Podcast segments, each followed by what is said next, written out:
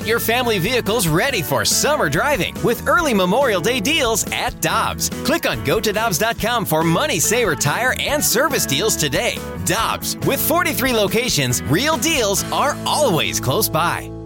Hey, I want to start with this because we're always worried when somebody does well here at Missouri, and Eli Drinkwitz off to a good start. Obviously, he got his college football career started at Auburn, and they have an opening now. Any concern that Auburn comes looking at Eli Drinkwitz? No, I don't think so. You know, he he was a Gus Malzahn guy, and rarely do you see a school fire a coach and then go hire somebody from his coaching tree. Um, so I, and I have not seen his name mentioned, you know, it, with with any of the reports that are out. There's there's there's some pretty good names out there, some guys that have connections to Nick Saban, um, but but nobody on that Malzahn tree. So I, I'd be surprised if he was somebody they were they were thinking about. Good to hear. Absolutely, uh, especially because of the success that Eli Drinkwitz ha- has had this season, Dave, with Mizzou. Do you think that he's legit a legitimate candidate to win SEC Coach of the Year? I think so. He's got to win Saturday. I think you have to have a winning record at this point, and and they would. They'd be six and four if they they win in Starkville. Uh, I you know I, I thought Dan Mullen, Florida, probably cost himself the award by losing to LSU over the weekend. Jimbo Fisher is, is sitting there at nine and one, and and A and M has all the resources in the world, but they finally capitalized it on on it by having a pretty good year. And there's always Nick Saban out there, but I, I think if you look at what what everybody inherited and what the preseason expectations were and, and then how their season unfolded, I think you can make a really strong case that Drinkwitz has done the best job of anybody in the conference this year. And one thing he's done, Dave, is really recruited well early in his career. Gary Pinkel and his staff did a magnificent job of getting two and three star guys and turning them into first and second round choices in the NFL draft. And Eli has gotten four star guys. At some point, he's going to get five star guys. It seems like if you're getting those guys, you can change the trajectory of a program. Do you, do you think that that's possible with the Mizzou program? Is he on his way perhaps to doing that? Yeah, I mean Gary Gary proved you can do it. You know, you, if you get the very best players in the state of Missouri, which is hard to do, and there's more competition now in, in the state of Missouri, especially in the St. Louis area, for the best recruits than there ever has been. And opening up the state to the SEC has been a major factor in that. And also, you know, t- a lot of teams just recruit more nationally now than they do regionally. So when you've got a bunch of really good players in one region, they're all going to flock to it because it's it just makes it a little more easier and uh, it, you can be more efficient in, in recruiting one big area. But I think what we've seen so far, the early returns, the impression that he was able to make on kids in St. Louis has been really, really promising. You know, we've seen all the commitments they have. This class that they have coming together right now, I think 21 commitments, seven of them are from the St. Louis area, and, and most of them are the best, highly, most highest rated kids in this class so far. So uh, really promising so far. It is similar to what Gary did. He got a he got an instant splash in the area. Now, not all those kids turned out to be, you know, star players, let alone even starters. But that in, instant first impression uh, w- was really strong, and we're seeing that again. Dave, heading into this season, we virtually had no expectations for Eli Drinkwitz, a first year head coach coming into a pandemic season. I think, regardless of what he would have done, he would have gotten a pass from most people given the circumstances. But what is the thing that he's done, whether it's recruiting or something you've seen on the field or getting this team galvanized despite all the circumstances? What's the one thing that he's done in 2020 that's impressed you the most? Beating the teams you're supposed to beat. I mean, that's that's that's half the secret in college football. If you can now, they haven't beaten a team that has a winning record right now. They have not been nearly competitive enough against the best teams on their schedule: Alabama, Florida, and Georgia.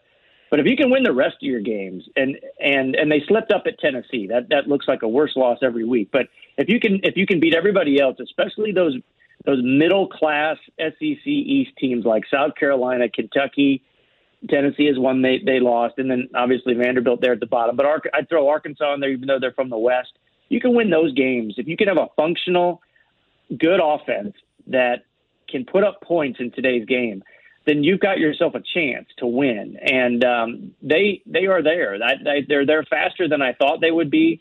I think the offense is a major reason for that. Now it didn't look good Saturday, but not many def- not many offenses look good against Georgia. But they've they've been more than competitive against you know that that mid tier team, mid tier competition in the SEC, and that's that's where Barry Odom couldn't always get over the hump. He would lose a couple of those games a year, and then he'd lose to a Wyoming or a Middle Tennessee, or like last year when they lost at Vanderbilt. Um, you have to avoid those really bad upsets, and then you've got to take care of the teams that are kind of on that same tier as you. Dave, what sense do you get about how much they've been able to accomplish in terms of putting in their program because they really didn't have spring ball last year. They didn't have much of a training camp, and then you have limited contact and limited practices this year. Is there much more for Drinkwitz to put in, eh, Drinkwitz and his staff, with this team? You know, I, I think they got a lot of that done, you know, in January and February. And then March, they just kind of had to go into Zoom like everybody in the nation and every way of life, pretty much. Um, I'm sure there's some more things they'd like to do in person, but I, the way that everybody does things now uh, is, is kind of just the I hate to say it, but it's kind of the new normal. So I don't know if there's anything left to really they have to install. I mean, it just took longer. Um, it, they had to go about it a different way, and uh, and more than anything, you know, he's not been a head coach at one place for a full calendar year. You know, he just had the one year at Appalachian State, and then he was off and gone to Missouri. So he's never had a full off season as a head coach before. So I think more that's that's what's going to be valuable for him is to really settle in and um, and to get a full off season where he's not unpacking you know boxes the entire time. So I, I think that's what he he should be. You know, as soon as they play a bowl game, wherever that is going to be, then you can really buckle down and and dive into the job. Dave Matter, one quick thing on the basketball team before we let you go, because this is the first time that Cuonzo Martin has had his group and they're healthy. Uh, what can this team do in the SEC? I, I think they can be right there near the top, just based on what we've seen so far. It's a small sample size, but um, the league doesn't look great. I mean, you know, Kentucky's sitting there with a bunch of losses already.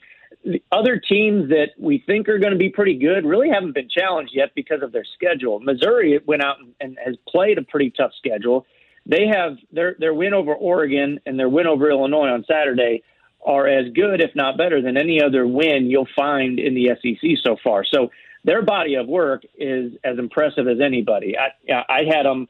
Uh, I put in my AP ballot this morning. That should come out around noon. Um, I've got I've only have two SEC teams ranked right now, Tennessee and Missouri, and I don't think there's anybody really else on the radar that much. I mean, Alabama could end up being pretty good. Arkansas hasn't played anybody and still undefeated. Um, Kentucky will probably get better down the road. Florida uh, is, is another team that's got some real talent, but based on what we have seen so far, how healthy this team is, how deep they are, there's no reason Missouri can't, you know, play for one of those uh, byes in the SEC tournament, which is the top four seed. Want more ways to show your good side to the world? Donate plasma at a Grifols Center and join thousands of donors who are helping to save lives. Receive up to $1,000 your first month. Learn more at grifolsplasma.com. Let me guess. Unknown caller?